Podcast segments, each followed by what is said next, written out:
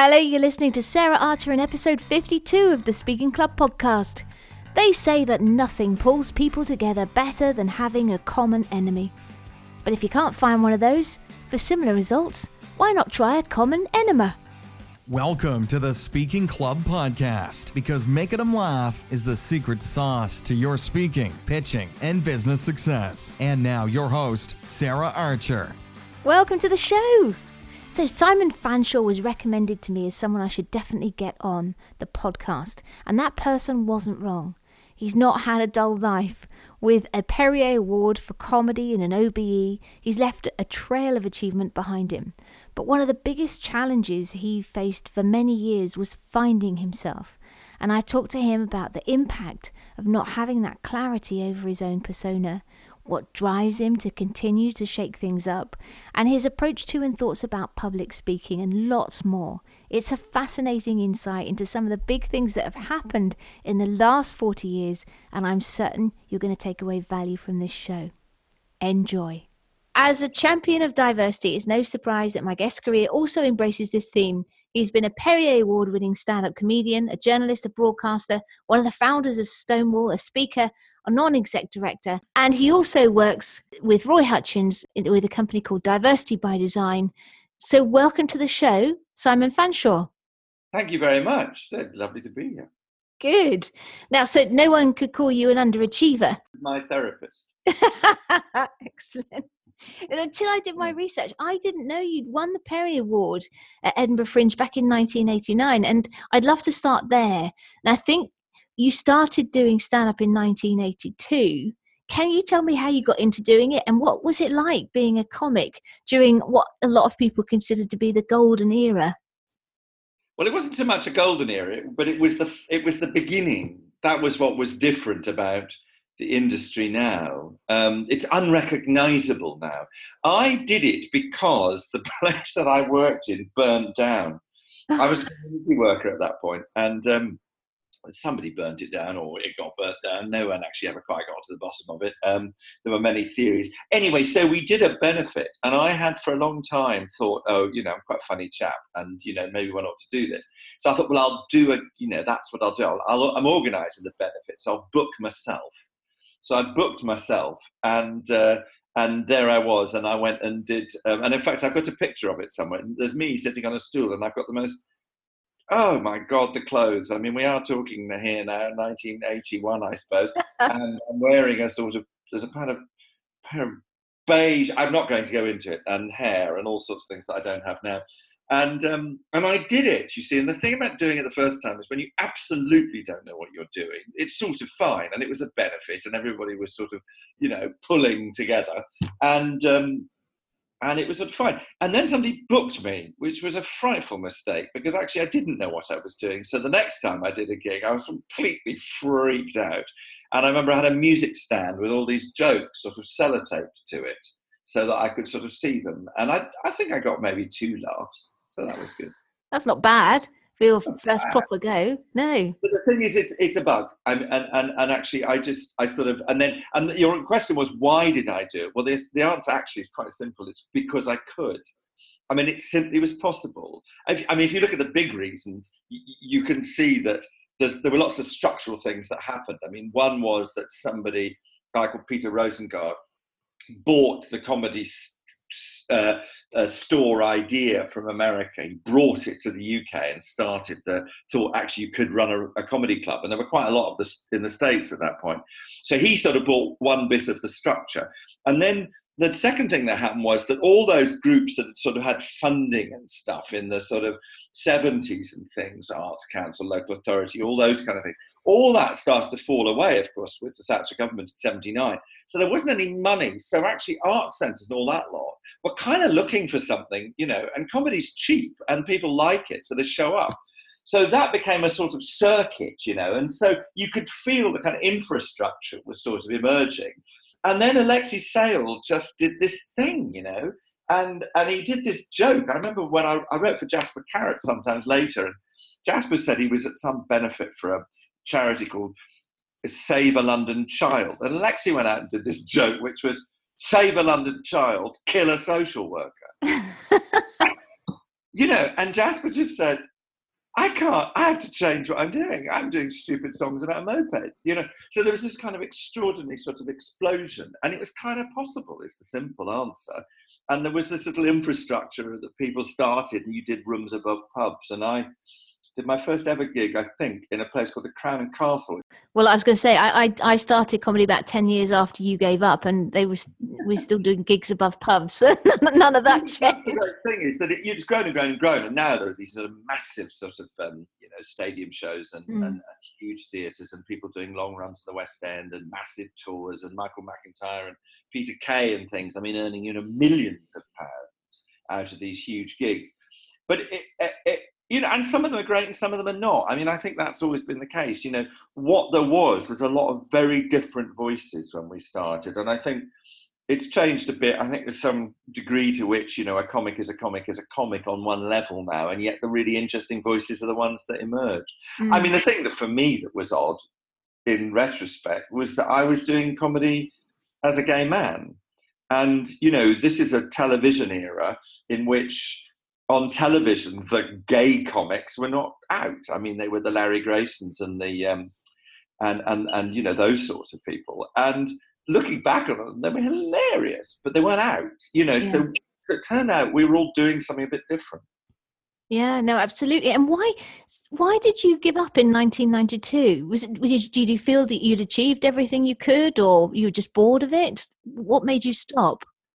Well, I think there are a number of things. I think I felt I hadn't achieved what I could achieve, yeah, and that I wasn't going to, probably. I'd got as far as I had. I remember sitting on a train in an October afternoon, going to somewhere like Stoke, and it was raining, and there was condensation on the window, and I was on my own, and I was going to talk to people who by that stage were at least 10 years younger than me, who had very little interest in anything that I had to say, and I had sort of very little interest in that. I kind of just lost. I just thought, what am I doing? You know, and by then I'd started to do radio, and I started to write a bit, and I started to do other things, and I kind of just got more interested, I suppose, in that.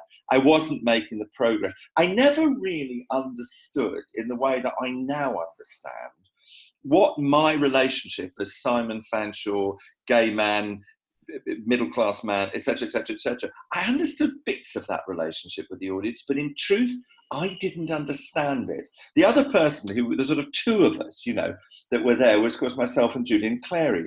Yes. But Julian absolutely instinctively understood his relationship with his audience. He just knew how to use who he was. And I never quite did. And I think there was a bit of me that always thought, phew, I got away with it. And I think inside there was a bit of me that was always a bit defensive.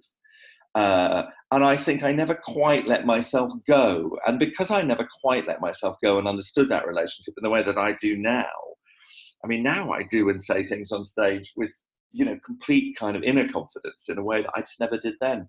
So I think I just ran aground, really.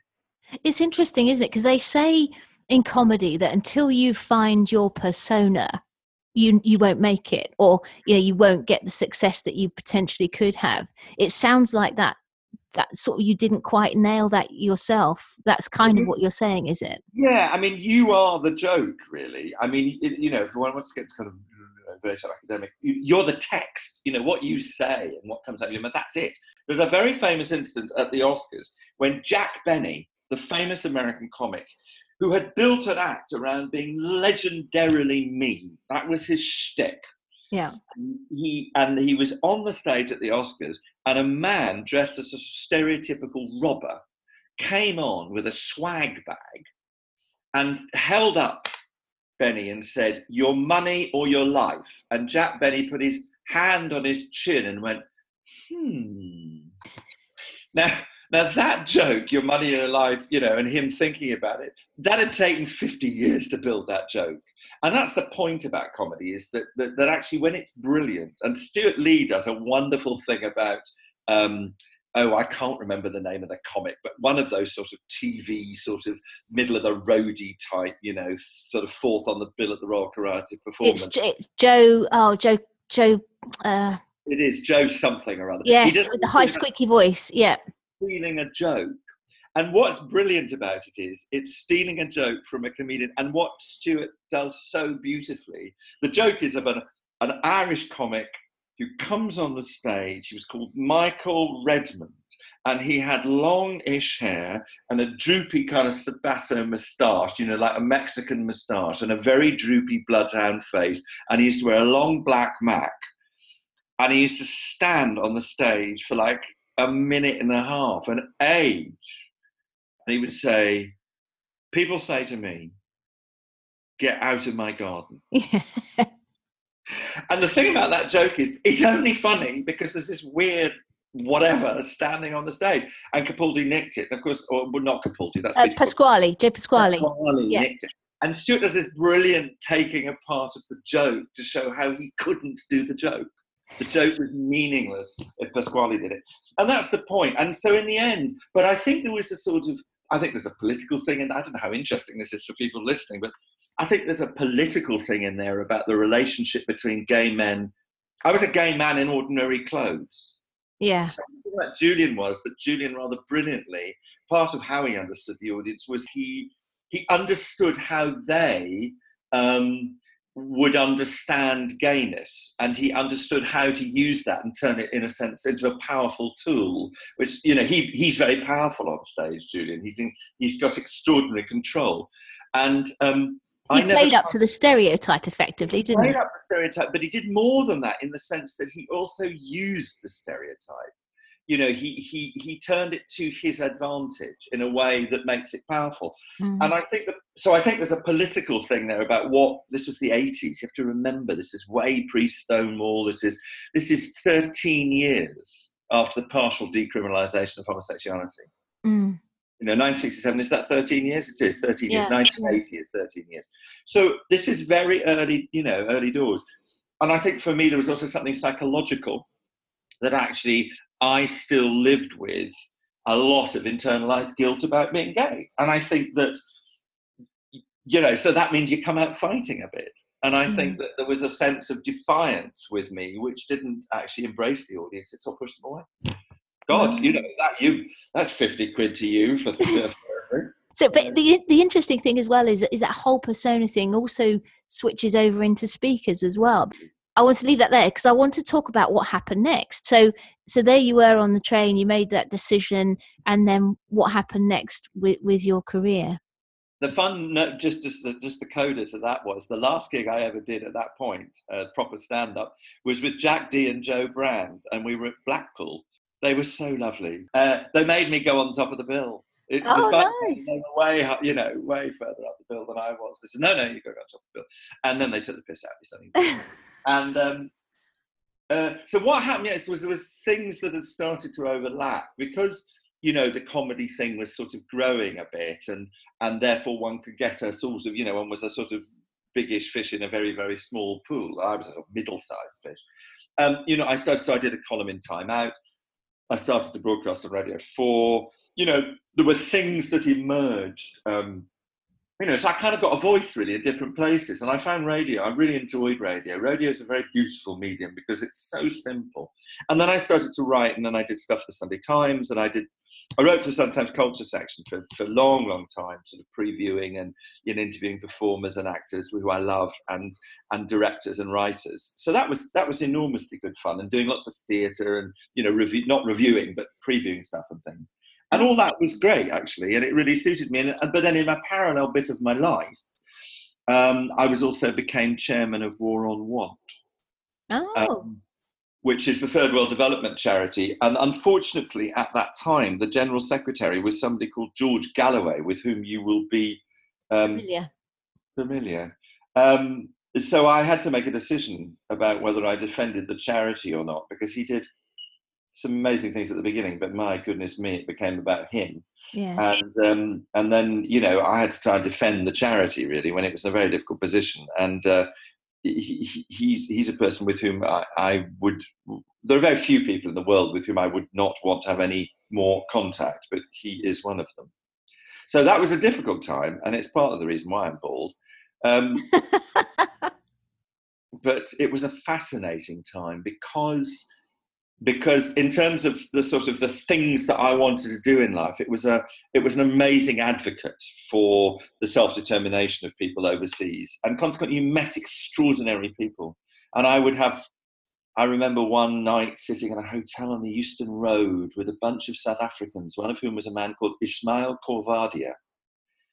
What a cool name. Amazing name. He was, in South African parlance, he would be, mixed race or coloured or whatever. He was a sort of Arab extraction, heritage.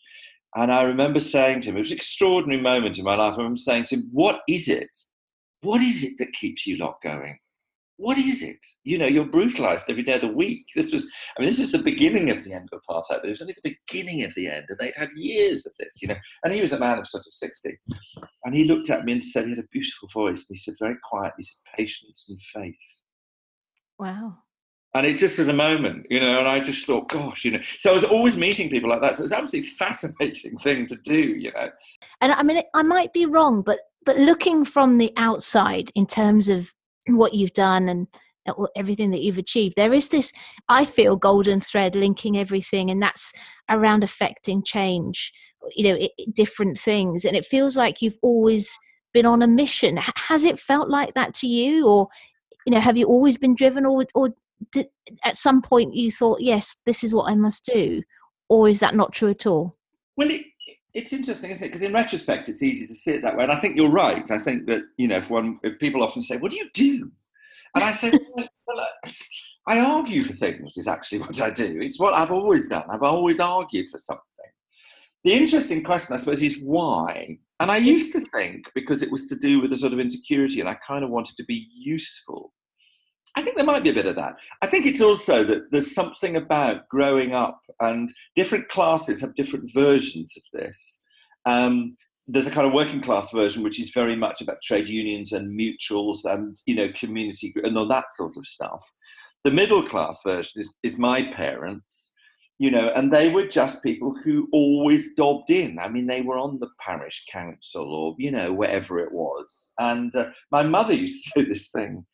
My oft-quoted mother, my comedic mother, and my real mother as well, she would say, darling, the least you can do is make marmalade for the fate.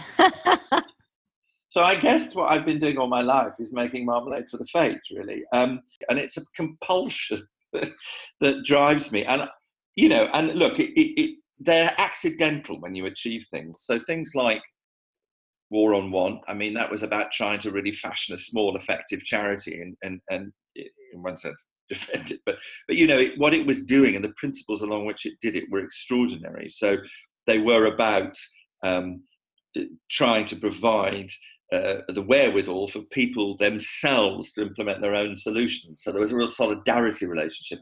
And that was a really interesting argument to sort of argue. And Stonewall was a really interesting thing to argue, because when we started Stonewall, we weren't the sort of, kind of ghastly, bright, branded, commercialised, let's all be in EY and wear drag kind of thing that we are now, We weren't trendy. We were essentially old men who wanted to get young men into bed. That was the sort of, and I remember having many arguments with Jeffrey Archer, and he used to say, they're too young. They're too young. I mean, this is all about men trying to seduce younger boys. He actually came out and said that. I mean, it was sort of bundled up in this idea that the age of consent's too young at 16 because you don't know that you're gay. And there was a sort of implication that really all you're trying to do by lowering the age of consent is make legal your rather, untoward attraction to teenage men. Really? God. That was sort of what he was arguing, yeah. But it was very common in those days. Very common. I mean, that was an argument that we had the whole time. And my counter to it was, look, actually, I used to say, I really don't care whether the age of consent is 16, 18, 21 or 48. I'm really not. I think that's a separate debate. I just want it to be equal. Mm. So you want to have a debate about where it should be? Well, let's have that debate. Fantastic. But and that was the point about Stonewall. I mean, what was, I think, fun and interesting about it was that we started it out of a real sense, I think, of real kind of naivety and optimism in a way. This thing called Section 28, I mean, anybody listening who doesn't know what Section 28 is, it's worth just recapping. You weren't allowed to promote homosexuality as a pretended family relationship. That was the phrasing. So you couldn't say it was legitimate. And there's a famous speech by Thatcher in which she says, our children are being told, you know, it's acceptable to be gay or some such, or it's their right to be gay or something like that. So we thought, well, this is not a good thing, because it's going to, you know, be difficult for us. But we did something, or the people who started it did something quite clever. Yes, I wasn't really involved at this point. I got involved in it very early on, but the tenor was set quite early on, and it was really clever, and it was this. They made it a freedom of speech campaign, freedom of expression campaign. They said, you know, if you ban homosexuality in schools, no Michelangelo, no Tchaikovsky, no David Hockney. And, you know, in other words, it was about, you know, you don't catch this thing. You know, kids don't get gay because they hear about David Hockney. They think, oh, that'd be good. I think I'll wear a big pair of specs and sleep. Yeah. You know, it's not that easy. It doesn't happen like that, you know.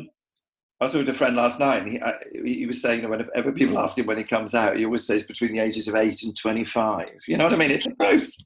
Yeah. So we mounted this campaign, and it became clear that actually there was quite a broad range of support for a notion of fairness. That actually people didn't think that gays should be treated differently. You know, and we sort of sensed this. That was kind of really interesting. And then we realised as we went through Section 28 that we didn't have an organisation that could do the boring old lobbying work of MPs to get all these discriminatory bits of legislation changed. So that's what we started. And it was based on the principle of equality. So back to my argument with Jeffrey Archer. You know, I don't care what the age of consent is. I just want it to be equal. Yeah. It was always the argument. So you were asking me, you know, why I do these things. I found that a really compelling notion.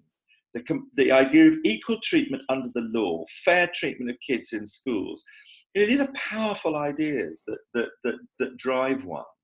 And I think, you know, that I get from my dad, you know, I mean, absolute sense of the need for fairness. And it, you know, it comes through in sort of, you know, everything that you say and everything that you do. And I'd imagine, so today, you know, you're coming to speak at an event that I'm at later on this year. And I would imagine the audience that you're speaking to at that event is a fairly receptive and, you know, friendly audience. But I would imagine that's not always the case, or maybe it wasn't always the case. And how do you manage that message, you know, when you're speaking to an audience that you may feel is not, you know, not as friendly towards you, or not as receptive to what you're saying, and you're trying to make that change? Is that something that's happened, and how have you managed that in the past? Sometimes people say to me, you know, what's the secret of good public speaking? And I always say, look, it's quite simple, really. You've got to know what you want to say, and you've got to want to say it to them. So, you know, you don't just say the same old things, and you think about where they are and how you can move them and move them on. So it's always, I mean, advocacy is always about finding the argument you think you'll get traction. And I do a session quite often, which I've called it after something which happened, which sort of explains this. And it wasn't my title, but somebody I did a session for a big insurance company, called the session Diversity, Why Bloody Bother? Yeah. And the reason she did it was that she knew that the audience was a bit reluctant to talk about diversity.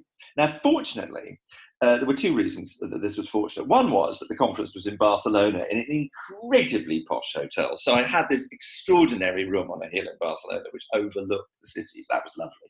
And a big bath in the middle of the room and all that stuff.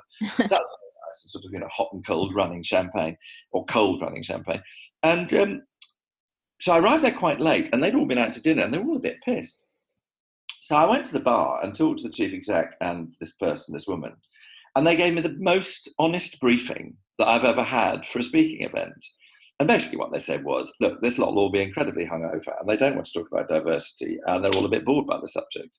So I went back to my room and thought, okay, how are we going to get around that? So what I decided to do was I decided to ask them. This is an insurance company. It was the EMIR, so it was the UK and Ireland. So it wasn't EMIR, it was the UK and Ireland senior leadership of an insurance company. So about 30 people.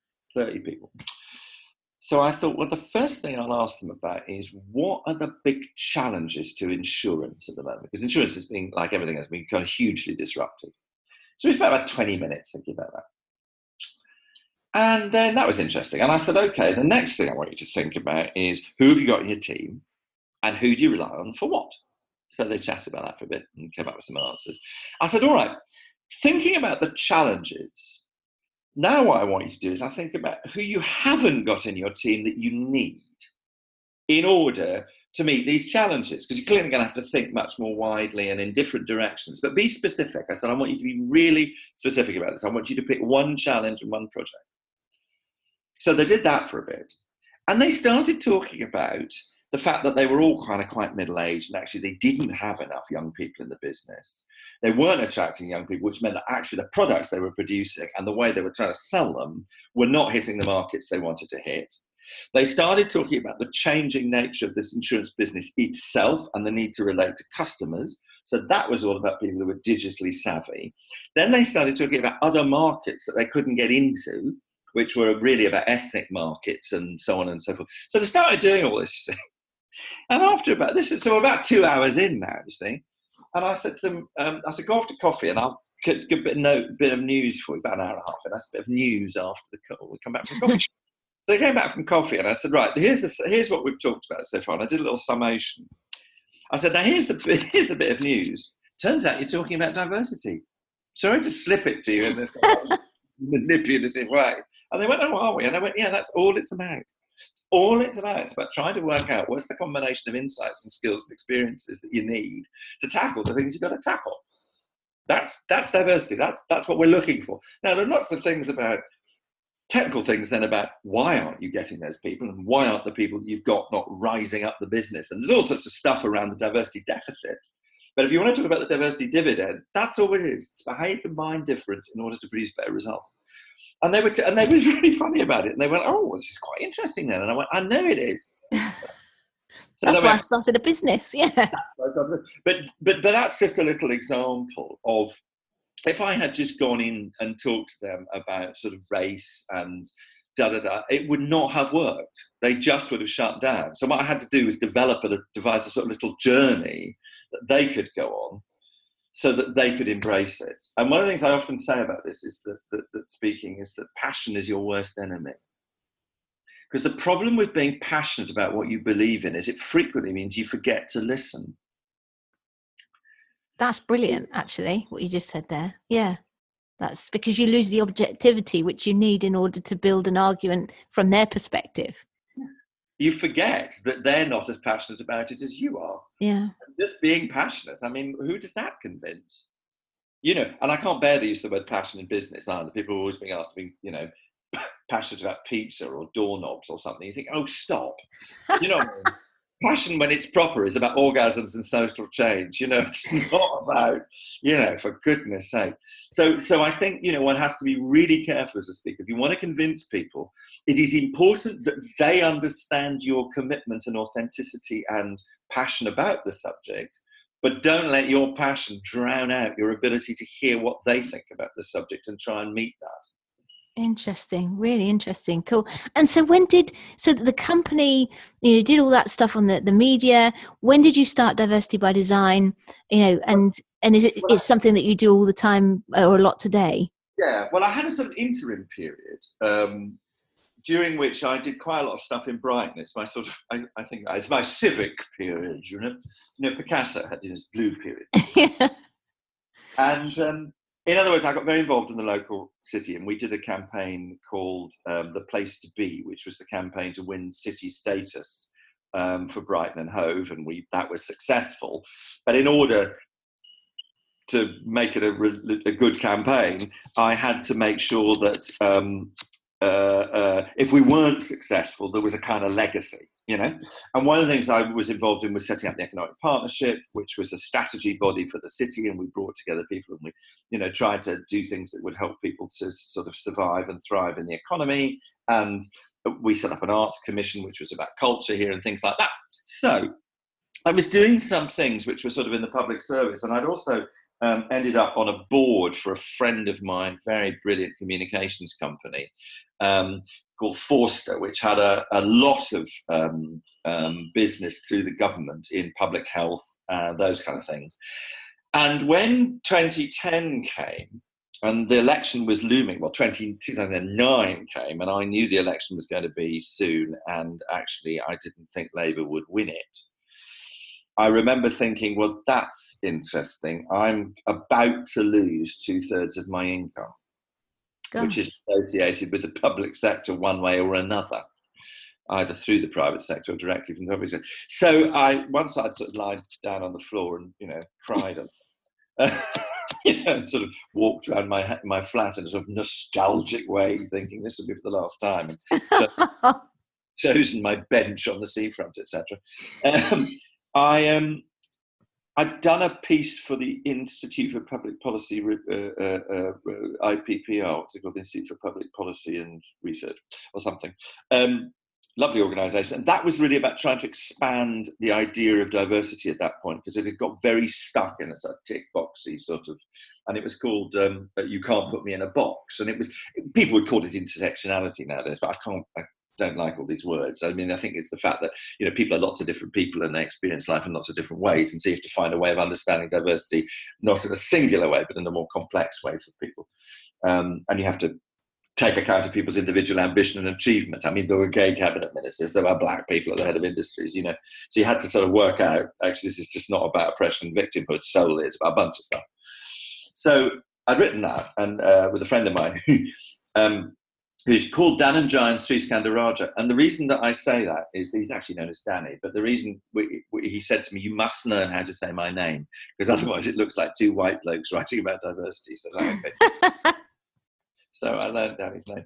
So we did this, and people kept on saying, well, if that's the theory, what's the practice? And I always say with Diversity by Design that we did start, and this is Roy Hutchins and I, who's a great performer as well, and we had known each other since 1979, really, or 1980, when we both started performing. We started this company through a combination of I would say, despondency and optimism. And despondency because actually the state of diversity, given the level of investment, you know, the progress is achingly slow and small, really. There are some terrific things that have been done and some fantastic achievements that people have made. I mean, 30% Club is a very good one. You know, there's a whole load of stuff like that. But actually still, the opportunities and the development of the talent of people who come from Black and Asian backgrounds, women, bunch of other people, is woefully small in the UK. I mean, even in the NHS, for instance, if you look at something called the Workplace Race Equality Standard, it's a 9-point sort of set of targets, which are very extensive data exercise underneath it. It is still the case that you're almost twice as likely to go from a shortlist to a job in the NHS if you're white than if you're Black or Asian. You know, and, you know, so there's some serious deficits here, real lack of progress in many, many ways, despite billions of dollars and pounds, you know. So the despondency was, we're clearly not doing the right thing. The optimism was, actually, if we can work out why it's so slow and small, then we can work out what the right thing to do is. So that was the sort of foundation of the company. And what we developed from that really was a theory about what changes things. And there's a wonderful academic, anybody listening, I mean, I won't go into detail on this stuff, but anybody listening, there's a wonderful book written by a woman called Iris Bonnet, which is spelled Bohnet, and she's a professor at Harvard, and she's a Swiss American. And if you ask Iris what she thinks about something, you say, Iris, you know, what's your take on blah? She'll say things like, I don't have a take because I don't have the data. She's absolutely amazing in that respect, and she became our kind of research sort of mother, really, although she's actually younger than me, but she's way cleverer. And what we've done really is taken her ideas, and just a taste of it, I'll tell you, is a good story, is in the 70s, orchestras were recruiting musicians, and they kept on saying, we just want to listen to how people play, and then we want to recruit the best musicians. And they kept on recruiting white men. And they couldn't understand what was happening. It just, statistically, that's just unlikely. I mean, why would all the best musicians be white men? It's just like in the FTSE 100 and the top three jobs, and I know this because I counted and got it on Hansard through a friend of mine as an MP. There are more men called John, David and Andrew at the top 300 jobs in the FTSE 100 than there are women and black and Asian people. Wow. Yeah, I just think that's statistically unlikely, you know, that all the best people will be called John, David and Andrew. So there's something odd about it. And you think, well, there's something going on here that we don't understand. So some bright spark said, and if you watch The Voice on telly, you'll see an equivalent of this. They put a curtain between the people playing and the people listening. And the key thing about that is you can really then actually just listen to how they play.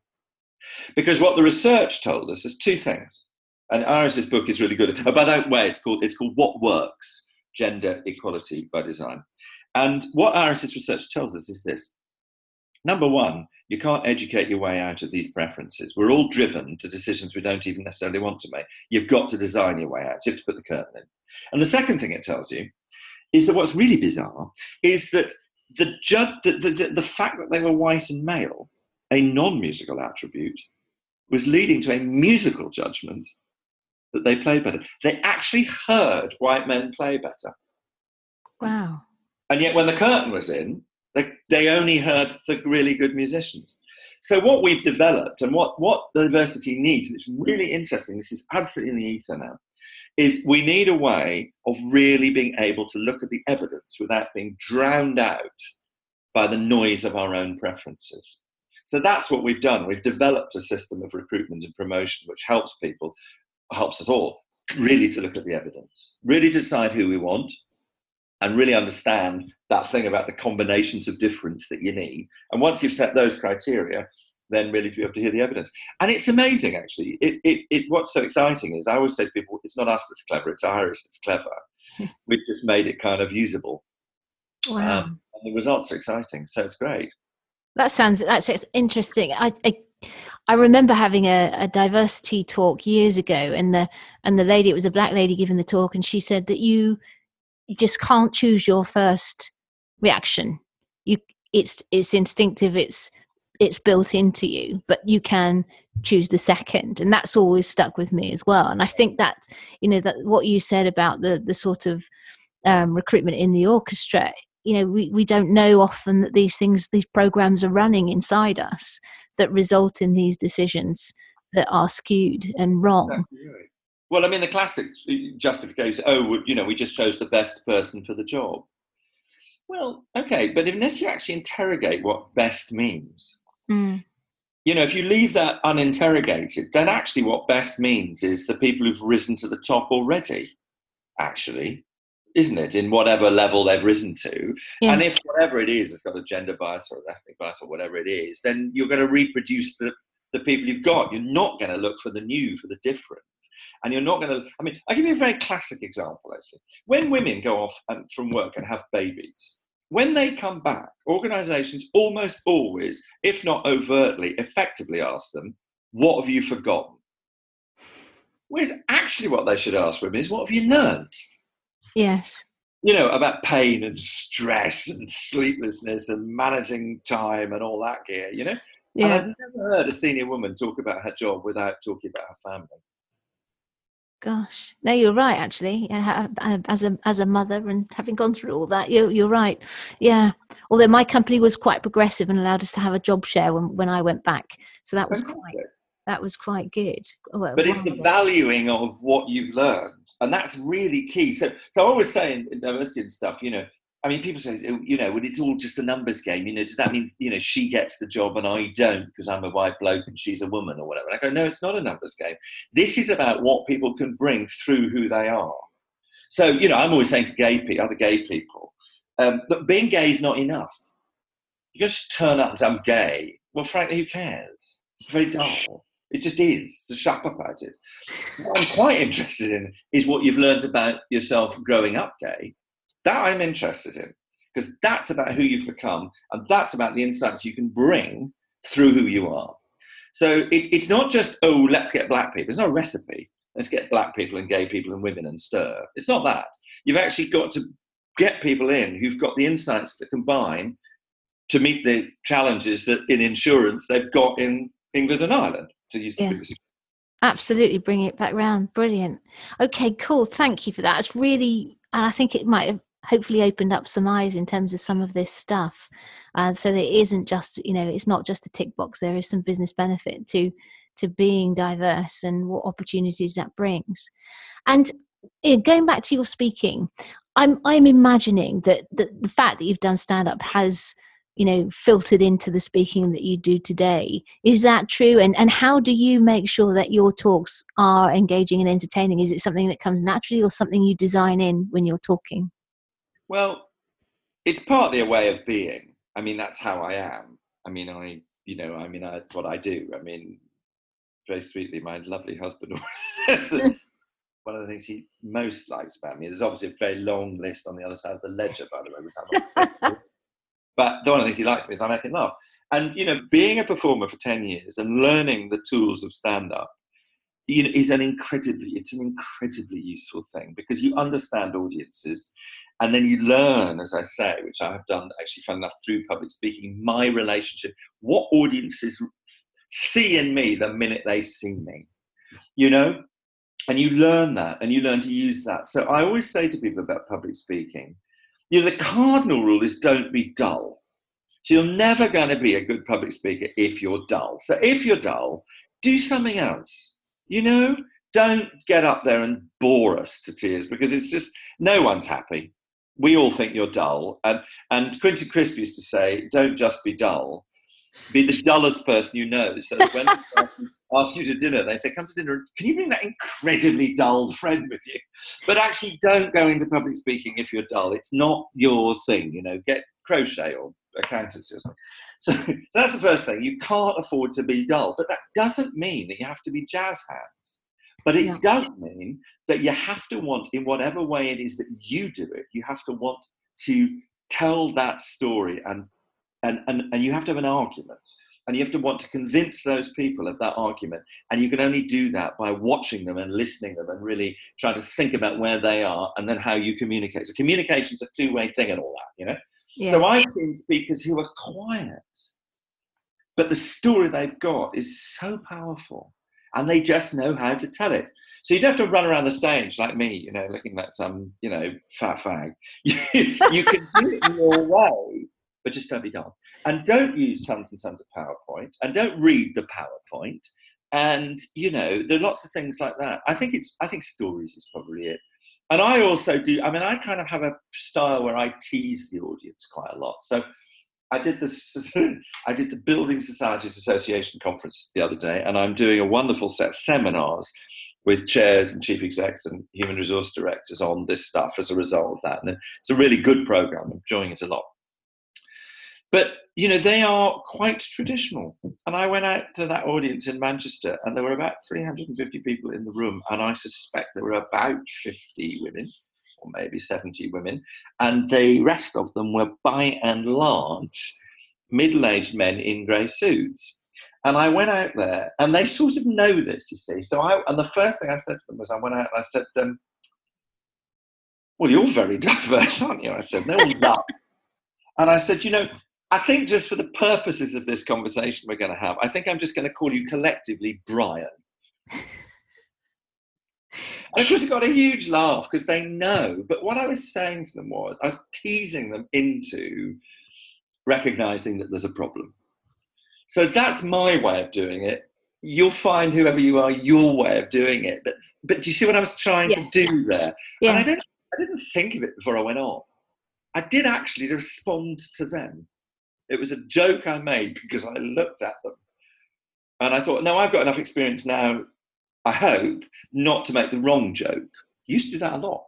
Make the wrong joke to start with, and that's fatal because that you've lost them then. So I think what you have to do is just try and, you have to get in there to tell a story, you know, and you have to find a way that's interesting to them. I'm doing a thing for a bunch of bankers next week. And it's really hard because it's 10 years since the crash. And actually the truth of it is, banking hasn't changed enough. was going to say, nothing's changed really. They're still getting away with stuff left, right and centre. The difficult thing is they think they're doing their best to make it better.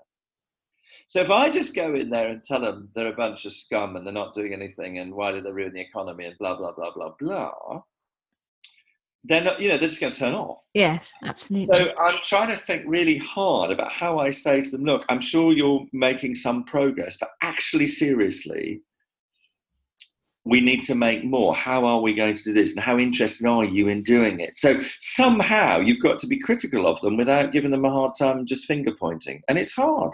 Yeah. I don't know what I'm going to do yet. I haven't worked it out. Oh, good luck with that one.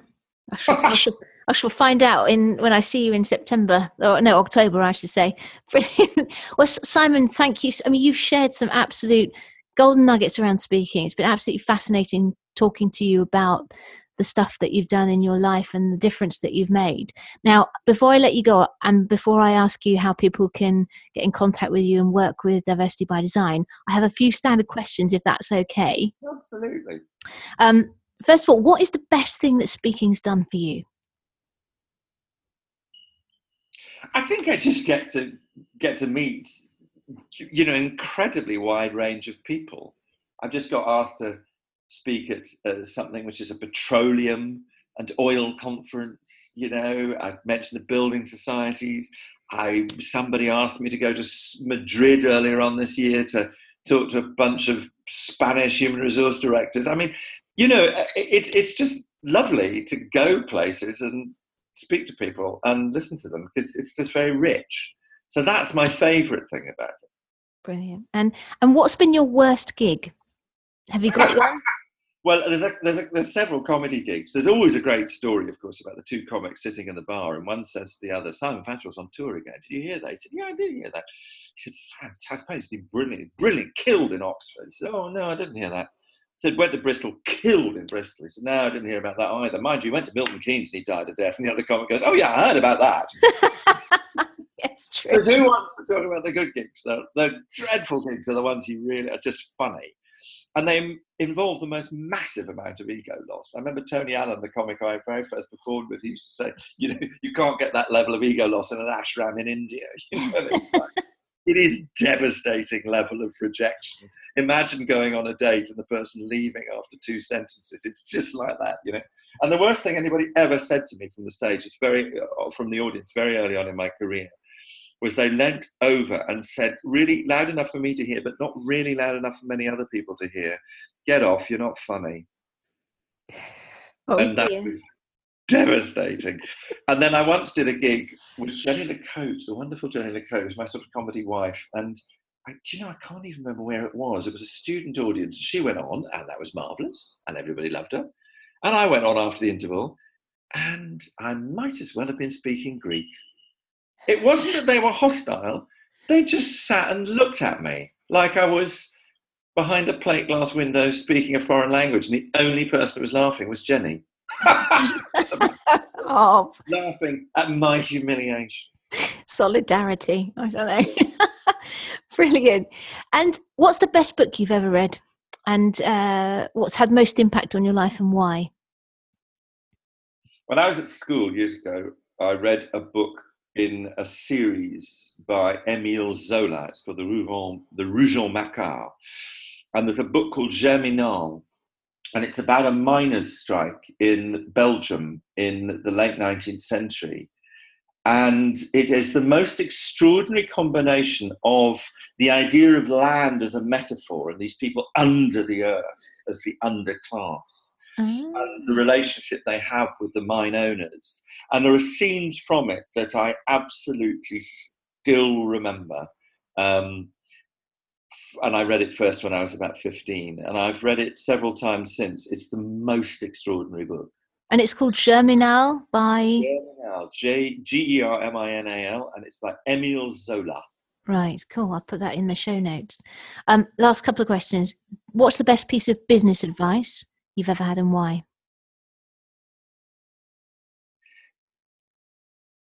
Somebody once told me you can't sell something to somebody who doesn't want it. It's very true. And so the point behind it, though, is brilliant man. John Muskelly has a company called JMA Associates. He's not involved any longer. He sold it a long time ago, but it's a brilliant recruitment company. He's an extraordinary salesman. And he said to me once, you know, the thing about selling is it's all about listening. And somebody else said on a similar theme, so just to extend that, is when you're in a meeting with somebody to whom you want to sell something, you'll always start by asking questions. Never, ever start by telling them things. Always ask them the questions first. And when you think you're going to tell them something, ask another question.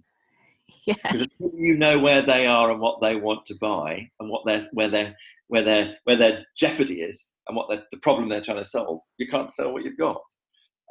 So that's the best piece of advice, I think. And what that then also means, by the way, is you've got to sell things to people that they understand. Yes. And it takes quite a while to work out what your product is. Dead in the water. Yes. Absolutely. Brilliant. Thank you. And then final question before I let you go is, if you could have any mentor, and they can be alive or dead, fictional or non-fictional, who would you have and why? Any mentor? Gosh, that's somebody's going to give me good advice. Yes. The trouble with these questions is that if you ask me tomorrow, I'll give you a different answer. So I'll give you whatever fine. Today's answer is. Who would I? The people I find really fascinating, actually, are the people who make something out of nothing. So, in a sense, I suppose what I just to take me somewhere where I have never been.